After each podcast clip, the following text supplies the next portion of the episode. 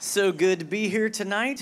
Get your Bibles out and something to write with, pen and paper, and take some notes. We're going to turn to Psalm 145, 145, verse 4, and then we're going to go to a secondary scripture, 1 Samuel 17. And so, as you heard from Pastor Brent, we are continuing with the series Messy Church, based on the uh, book title of the same name. And, uh, and so, we are really learning about what a church is really supposed to look like.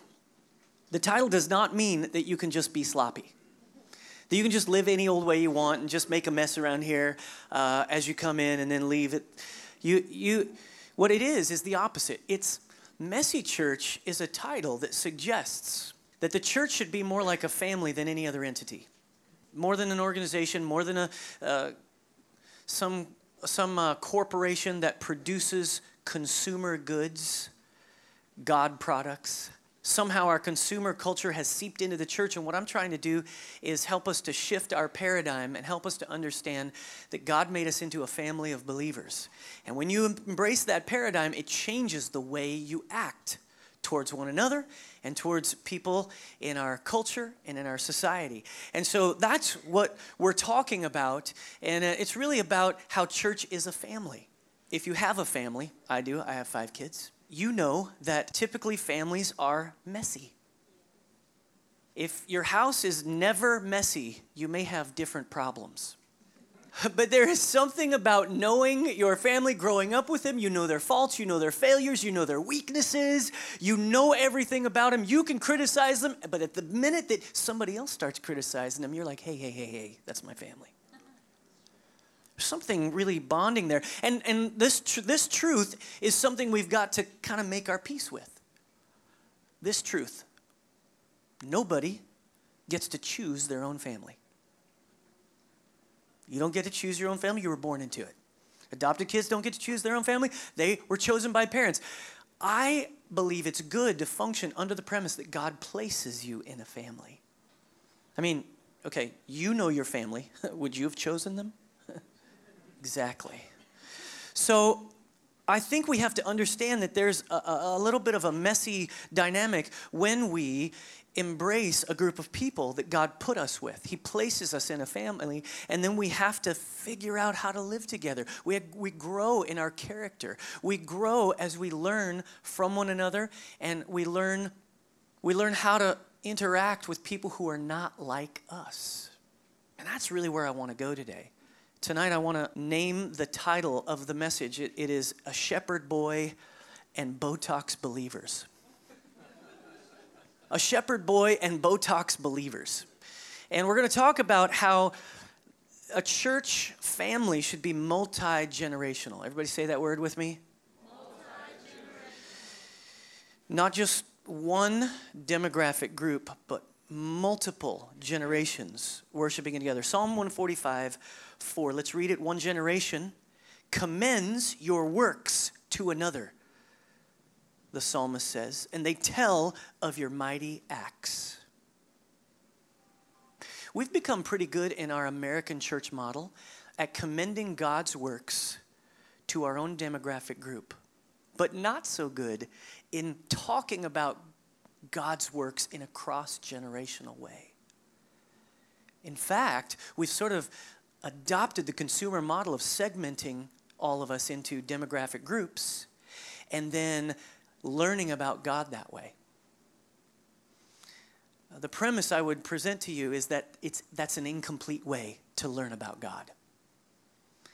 That there's something more powerful when you integrate with the multiple generations that exist in the family of God. There's strength to be found there, there's power, there's grace, there's training.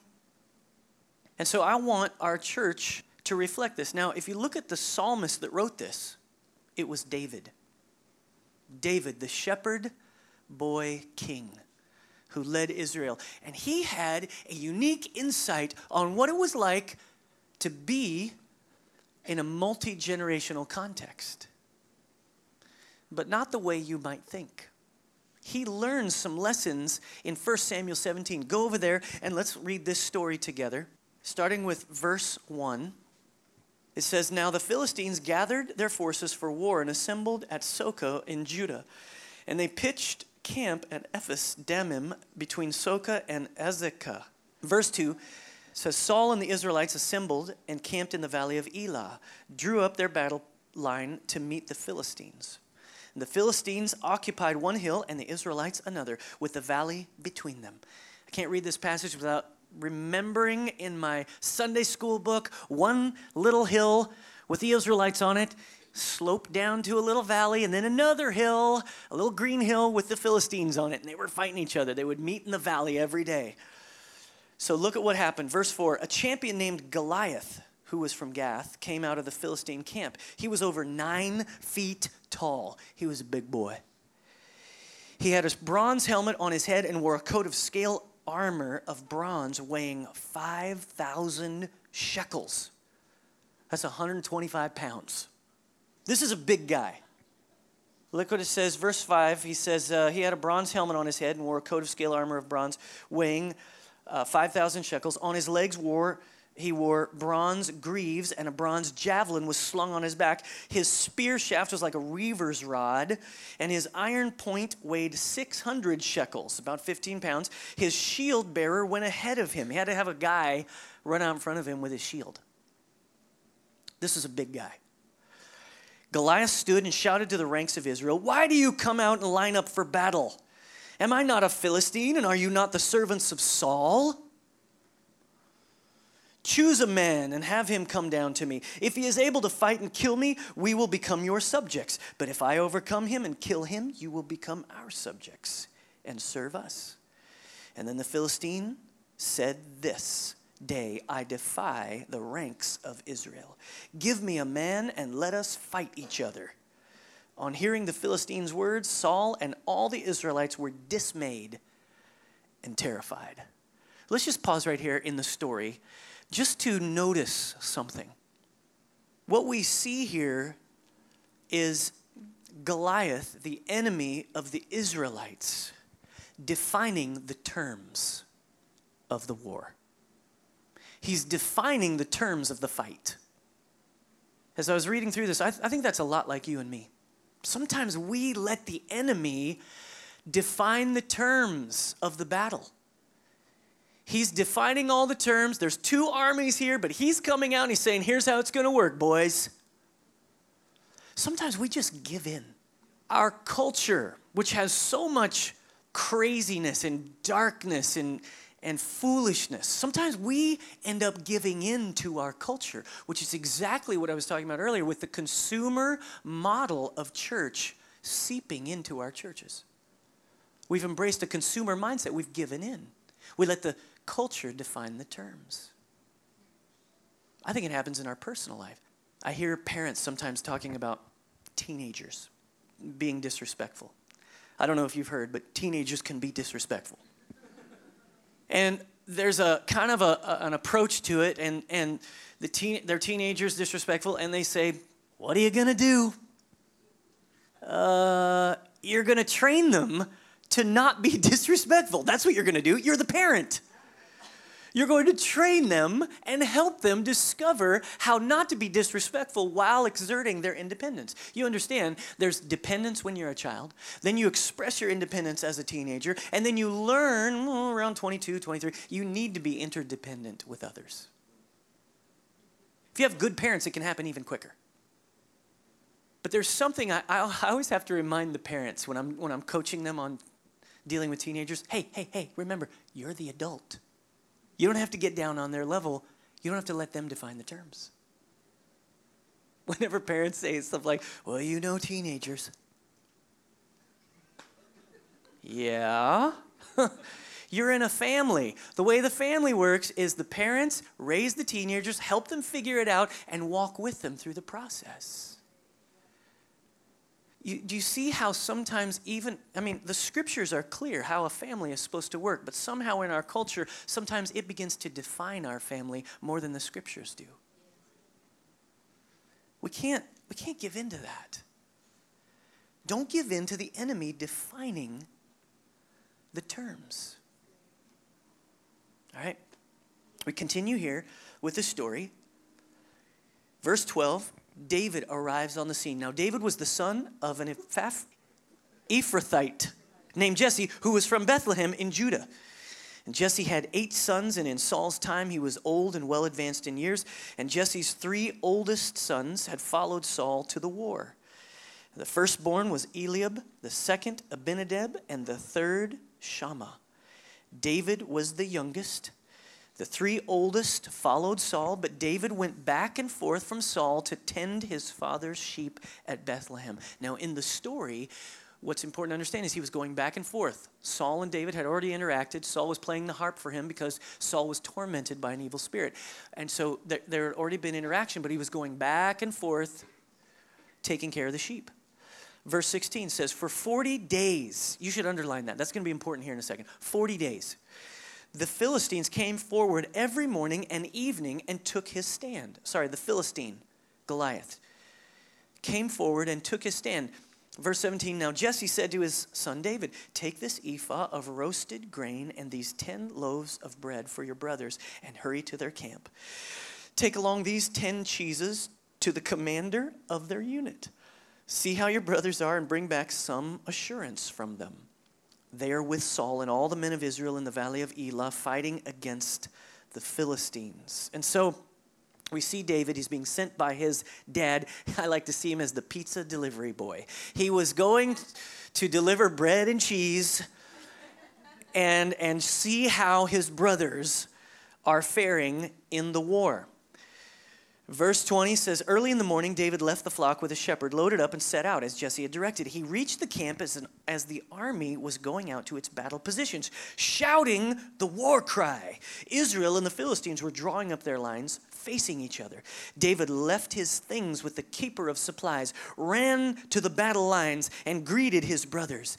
As he was talking with them, Goliath, the Philistine champion from Gath, stepped out from his lines and shouted his usual defiance, and David heard it. And when the Israelites saw the man, they all ran from him in great fear. Now, this is the craziest thing I've ever seen. You got to read this and see what's really happening here. All right? Because this has been happening for 40 days. They go out and they all assemble, and the Bible says they were running out shouting the war cry. Ah! Reminds me of Braveheart. You ever seen the movie? It's like, ah, blue paint all over their faces. Ah! They're running out to the battle lines and they're shouting the war cry. And then they get there, and then Goliath steps out and challenges them and defies the armies of the living God. And then they turn around and run away. Ah! Do you notice anything ridiculous about this? For 40 days, this has been happening. Number one, Goliath is defining the fight. But number two, there's no fighting. There's no battle. There's no engagement. There's no war. There's nothing happening here. I wonder if sometimes we're like this a lot of talking, a lot of shouting, a lot of gathering for church, but not a lot of engagement with the enemy in the battle. I want to challenge your thinking that you belong to a family that's engaged in a war. Jesse sent his youngest to check on the oldest. He was worried about him. Whether you like it or not, you are always in a battle. You're in a war.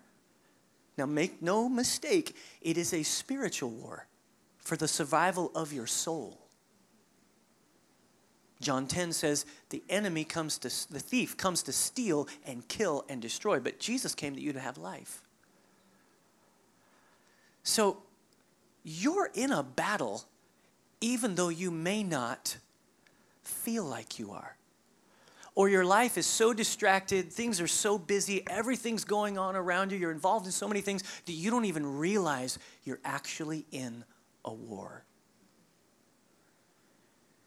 If you're in a war where your family is in danger, you think differently. than if it's just you fighting your own spiritual battle. You think about your kids and whether they're safe or not. You think about your brothers and your sisters and whether they're making it or not. You know, it's a well known military fact that men and women don't fight for their country necessarily, they fight for the other guy in the foxhole. Something there, the bond that is there. What I'm concerned about in our churches is we don't have that bond because we like to come and just enjoy it. It's just kind of all about us, and if we like it, we stay. If we don't like it, we move on to another one. It's, it's just, it's kind of about us. Everything kind of revolves around us. That's not reality. One chapel is in Austin along with many, many other churches, and there is a battle for the soul of this city. And we gather here not because this defines us, but because what we're doing out there defines us. The light being pushed into the darkness and the dark places where people are trapped, wounded, broken, destroyed by the enemy's schemes and plans, that's what we're doing here. See, if you think that way, it's different. If you think about your family being in danger, it's different. And we have to engage. Now, sometimes you're on the front line and it's tough and you are battling and you are fighting. Other times you're on the back line and you're just recovering. But make no mistake, the war is always raging. These guys are just running up to the line and then running away in fear. Verse 25. Now the Israelites had been saying do you see how this man keeps coming out? He comes out to defy Israel. The king will give great wealth to the man who kills him. He will also give him his daughter in marriage and will exempt his father's family from taxes. Not Texas, taxes. So, verse 26 says David asked the men standing near him, Wait, wait, what will be done for the man who kills this Philistine and removes, notice the language, removes this disgrace from Israel? Who is this uncircumcised Philistine that he should defy the armies of the living God? Okay, David's a teenager. He's a teenager, he has no armor. He's got a nice little sling hanging here off his belt. He's bringing bread and cheese to his older brothers who are decked out in army stuff, garb. Do you see the problem developing here? You see what's about to happen? You can see it coming. He asks what's going to happen. You, you, you can see almost the youthful idealism. You know, there's a reason they call it youthful enthusiasm. we don't usually say, man, he's got aged enthusiasm.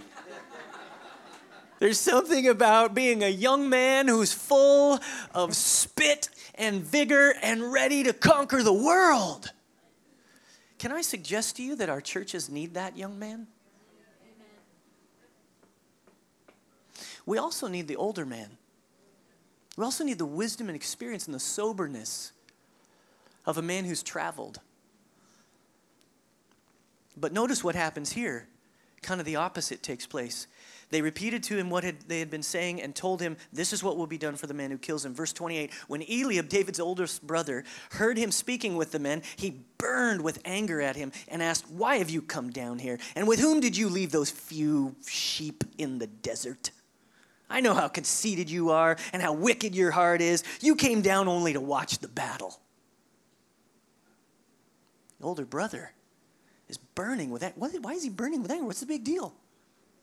Could it be that just they're not that far away from an experience that really made Eliab upset? Could it be that just a few chapters earlier he's still stinging from Samuel coming to their little village, ready to anoint a king? And he had to, he and his seven or his six brothers had to stand there waiting while they went and found the shepherd boy. What was Eliab's problem? He was resentful. He, was, he, res, he resented David. He resented his idealism. He resented his youthfulness. He resented his enthusiasm. Notice what happens here. He yells at him. It's such a brotherly dynamic. He says, I know you're conceited. You're just here because you want adventure. And David's like, Yeah, That's what, that's what young people do. Listen, it's not surprising that college students sometimes think they're the first ones to stumble on an idea. Only later to find out people for centuries have been wrestling with the same issues. See, I, I think the, the, the goal of our church family is to make sure we have the people who have a sobered experience, but who have not yielded to resentment, who have not yielded to cynicism, being strong in wisdom, character, but then welcoming the young, innovative, idealistic college student to the table of worship. There's something really powerful about that. Let's keep reading. Notice what he says. Verse 29, David says, Now what have I done? Can't I even speak? So, I've said that hundreds of times to my brothers. Can't I even speak? He then turned away to someone else. It's so, so classic. He says, turned away from someone else and brought up the same matter. And the men answered him as before. And what David said was overheard and then reported to Saul. And Saul sent for him. David said to Saul, Let no one lose heart on account of this Philistine. Your servant will go and fight him. He's a teenager with a sling. He's standing before the king. Don't worry about it, king. I'll take care of this for you. That's crazy. It's crazy unless you know the end of the story. Verse 35 says Saul replied, you are not able to go out against this Philistine and fight him. You're only a boy, and he's been a fighting man from his youth. But David said to Saul, Your servant has been keeping his father's sheep, and when a lion or a bear came and carried off a sheep from the flock, I went after it, struck it, and rescued the sheep from its mouth. When it turned on me, I seized it by its hair, struck it, and killed it. Your servant has killed both the lion and the bear, and this uncircumcised Philistine will be like one of them because he has defied the armies of the living God. The Lord, notice the, notice the phrasing. The Lord, who delivered me from the paw of the lion and the paw of the bear, will deliver me from the hand of the Philistine. David was interested in defending the reputation of God. He wasn't just interested in the, wem- the woman and the wealth. There was something else that gave strength to what he was doing. Verse 38. Oh, finish, finish verse 37. Saul said to David, Go and the Lord bless you. The Lord be with you. Which I think is kind of like saying, I think your odds are zero, but I'd love to see you try. God bless. Okay, if you're going to go do this, go ahead. And then notice what he does. Then Saul dressed David in his own tunic. He put a coat of armor on him and a bronze helmet on his head. David fastened on his sword over the tunic and tried walking around because he was not used to them. I cannot go in these, he said to Saul, because I'm not used to them. So he took them off. And then he took his staff in his hand, chose five smooth stones from the stream, put them in the pouch of his shepherd's bag, and with his sling in his hand, approached the Philistine. And of course, you know the rest of the story. But there are two significant people in this story Eliab, who resented his younger brother, resented his desire to be engaged. You can imagine how that would feel if you were fully decked out in your armor and you had been scared to death of the big man who keeps walking up, the giant who keeps intimidating you, and some little picksqueak brother of yours comes up and says, I'll take care of this. But then Saul, who is also much older than him, says, Okay, okay, here you go. Go ahead and do this, but let me give you my stuff. Let me give you my armor. And he expects David to do it just like he did it. I think this happens in our churches all the time. You notice it when a church starts to get older. They're going on for 25 or 30 years and they're stuck. They're stuck in a culture. They've never, they haven't amassed a multi generational culture. So now all of a sudden it's just a bunch of old people sitting around and they're thinking, oh, what's going to happen to our church? And so what do they do? They start a really cool service with guitars and drums. That'll do it. And then they segment the family once again forcing them to learn all their own lessons over and over again. They split up the family, thinking that'll teach them about God. But what it teaches them is about their own selfishness. Because the reasons they don't want a guitar in their service is they're selfish about the way they want to worship.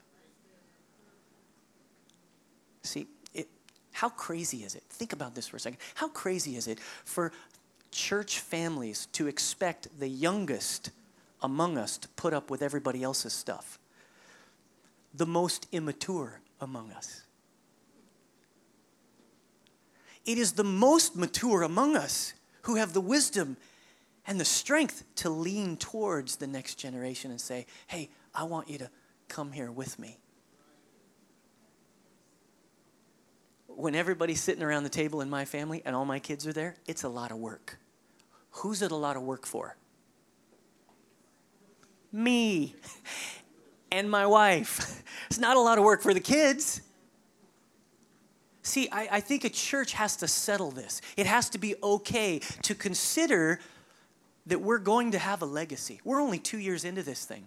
But the goal is that we'll have 20 years into it and we will have grown, we'll have been fruitful, we'll multiply. There will be children among us. We will include them at the table. They will learn from our unselfishness, they will learn from our modeling and our example how to serve one another, how to serve and love somebody who's not like you and then they will repeat it. They'll pattern their lives after us, and our legacy will be that it continued over and over and over again. Our legacy will be that we were a light in this community that could not be extinguished. That's what a multi generational church is supposed to do. If you look over at 1 Peter Go over there, all the way to the back of the New Testament, and we'll read a few scriptures about this. See, I want I want one chapel to be a place where each generation is valued and encouraged to fill the role that God has given them. Aged and wise believers should be honored and respected. Young people should be trained and encouraged. it is a process it, it has tension. it, it is, um, it's, uh, it, it's messy. There's nothing I love more than watching a young family, a young person get married, and then, you know, he's super cool. He's got his skinny jeans. his hair is just perfect. And then somehow, or it's not, it's really messy, but it took like 30 minutes to get it that way. And and then suddenly there he's married and he's starting to have children. I like to call it the minivan syndrome. Have you ever heard him say it? I'll never drive a minivan. All it takes is two kids, and boom, you're at the car lot. So, how does this button work? Yeah, this is great. It happens a little bit at a time, but it's such a good maturing process it's healthy. Look at what Peter said when he was writing this letter. He says, To the elders among you, I appeal as a fellow elder, a witness of Christ's sufferings, to the one and one who will also share in the glory to be revealed. Be shepherds of God's flock that is under your care, serving as overseers, not because you must, but because you are willing, as God wants you to be, not greedy for money, but eager to serve, not lording it over those entrusted to you, but being examples to the flock. And when the chief shepherd appears, you will receive the crown of glory that will never fade away. He's talking to the people that are leading the church. The older people always lead the church, and they need to make space and room for the idealism and the innovation of the next generation. But he's saying, here's how you do it. Here's how I want you to treat the people that are under your care. I want you to act like your shepherds. I want you to be gentle with them. I want you to be an example to them and show them how to live. Show them how to live. Verse 5, he coaches young men. He says, Young men, in the same way, be submissive to those who are older. In the same way, what does that mean? In the same way that the older men are shepherds and caring for you and being an, an example, not, not doing it kind of begrudgingly. Have you ever heard a parent kind of get irritated at their kids? Oh, my kids, oh, so hard. No, not because you have to, but because you are willing. These are, my, these are gifts to me. My children are gifts to me from God that present the best opportunity for me to disciple someone. You do realize this, don't you? It's like families are where discipleship takes place the best. He says, Young men, in the same way, be submissive to those who are older. All of you, clothe yourselves with humility toward one another, because God opposes the proud, but gives grace to the humble. Notice how humility is chosen. God can't give you humility. He doesn't say, Here, have some humility, come up to the front, get slapped on the forehead, get some humility. No, that doesn't happen that way. You have to choose it. You have to choose humility. It must be chosen, and as you choose it, it, it begins to spread to those who you love. And, and, and actually, God's grace comes upon you to do what He's called you to do. Humble yourselves, verse 6 says, therefore, under God's mighty hand, that He may lift you up in due time. Cast all your cares on him because he cares for you. It's almost like he's saying to the young men, hey, be submissive, be careful, and look, wait your turn. It's coming. It's coming. How do young men and women learn how to be humble? They learn it from watching older men and women be humble. There's no way around it. Now, what am I saying? Am I saying to be multi generational that we've got to be hip and cool at 55 years of age? No, when, we, when you have a guy who's 55 and he dresses like a 25 year old, we call that a midlife crisis. it's not pretty. Don't do it. Most of the next generation does not want you to dress like them. They want you to be who you are. It's classic examples when your dad gets old enough that he's not cool at all. He's wearing really embarrassing clothes. You're like, Dad, oh. They wear black socks with their tennis shoes up to their calves, you know. They have suspenders on or something. And you, so there's something really good about that. There's something actually really comforting to a, a, a, family, I think, when the dad, and listen to this, when a dad is comfortable enough with himself, he's really not worried about what other people think. See, that, that is when you actually become a man. You're not doing things for other people's opinions. You're, you're, just, you're just you. Dads and moms, the next generation wants you to be who you are. If you turn over to 1 Timothy 5, we'll read one more scripture and then we'll close. One more scripture and then we'll close. We live in a culture where people are ashamed to age. And so they, everything they can to stop the aging process, including inject themselves with foreign substances. Botox is a synthetically engineered substance that reduces wrinkles that were earned. earned after many years of experience. We live in a youthful culture. See, here's my, here's my problem. I don't want to deny the next generation a place at the table. I want to make sure they're there because, frankly, we need them.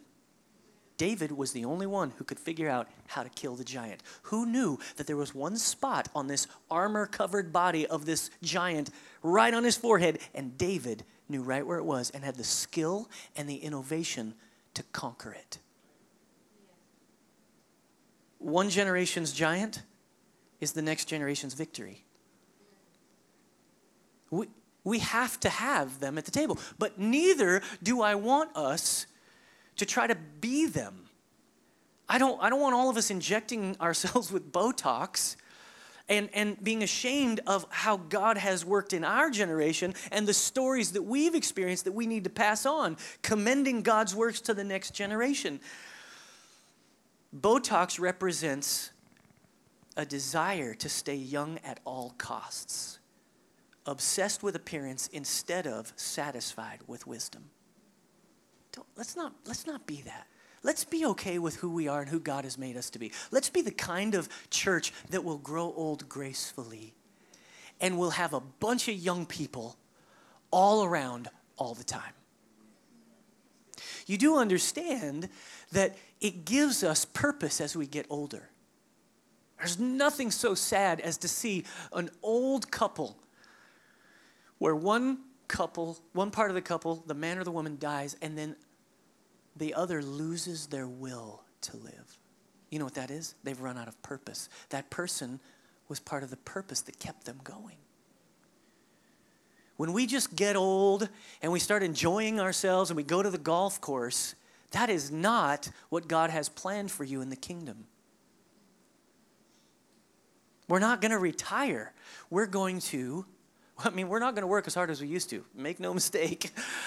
But but we are not going to disappear. We need to be here to invest in the next generation, to remind them of who they are, of what they're a part of, of what God's already done. That's why we say the creed every week. That's why we do things like sing these hymns. That's what there is a, an attachment, a connection to our history and heritage that is so healthy for us as a church. But we have we also have one arm in the other direction going towards what is next, what Jesus wants to do, what the Holy Spirit is doing now in our society. Notice what it does it stretches you out, puts you on a cross, it forces you to lay your life down for another generation. That's what I'm talking about here. Look at what Paul says in 1 Timothy 5. He says, Do not rebuke an older man harshly if you're in a position where you have to rebuke, I, have had, I've had the experience all my ministry life because I've looked so young. And I, I started when I was 25 and I was pastoring people who were twice as old as me. It was very awkward, it was very difficult. Young men should never harshly rebuke an older man, but exhort him as if he were your father. Treat younger men as brothers Treat younger men as your brothers. These young men are being influenced by all kinds of stuff. It is your role to protect them, to share with them, to bring them up, to, to, to say to the bully on the block that's ruining that younger brother's life, hey, you, you can't do that to my little brother. That's how we're supposed to function. Verse 2 says, older women as treat older women as mothers and younger women as sisters with absolute purity. Look, when you see the other people in this congregation as part of your family, when you young men see these young ladies as your sister, that changes things for you.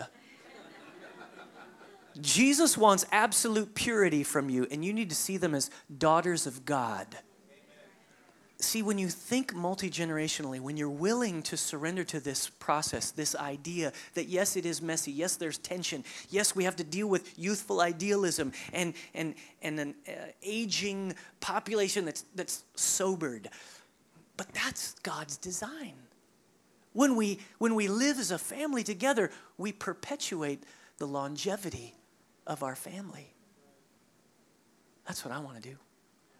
That's what I want you to do with me. I want to become the people that God wants us to be. Would you close your eyes and bow your heads? And let's just take a moment and let God speak to you. What is He saying to you? Just close your eyes and think about how He might be encouraging you to love somebody who's not like you. Is He encouraging you to Look out for your younger brother or sister. Is he challenging you to forgive your father? Is he dealing with you in a personal way tonight? Maybe you're still stuck in the consumer model of church and you, you haven't really embraced a family attitude. But tonight you need to. You need to say yes to God's family. You need to say yes to your role, no matter what your age. Don't be like Eliab, who resented the next generation and their, his enthusiasm. Don't be like Saul, who tried to get him to do exactly as he had done it. Be willing to invite the next generation to the table, to play your role as a father, an older brother, an older sister, a mother. Young men and women, you might be here and you're thinking to yourself, I, I know. I know what I should do, and I don't want t- somebody telling me what to do. Well, the scripture says you should be submissive and learn from those who've gone before you. And maybe you need to do that in a greater way. Let God lead you as I pray over you. Father, help us to become the family you want us to be. Help us to surrender and yield to our purpose in this family. Help us to embrace what you've given us where we are in our stage of life. Help us to not be ashamed of it or embarrassed by it. We're never too young to be involved, and we're never too old. So teach us how to do that. Teach us as a church. Instruct us as a family so that we can see what you want us to accomplish in this city.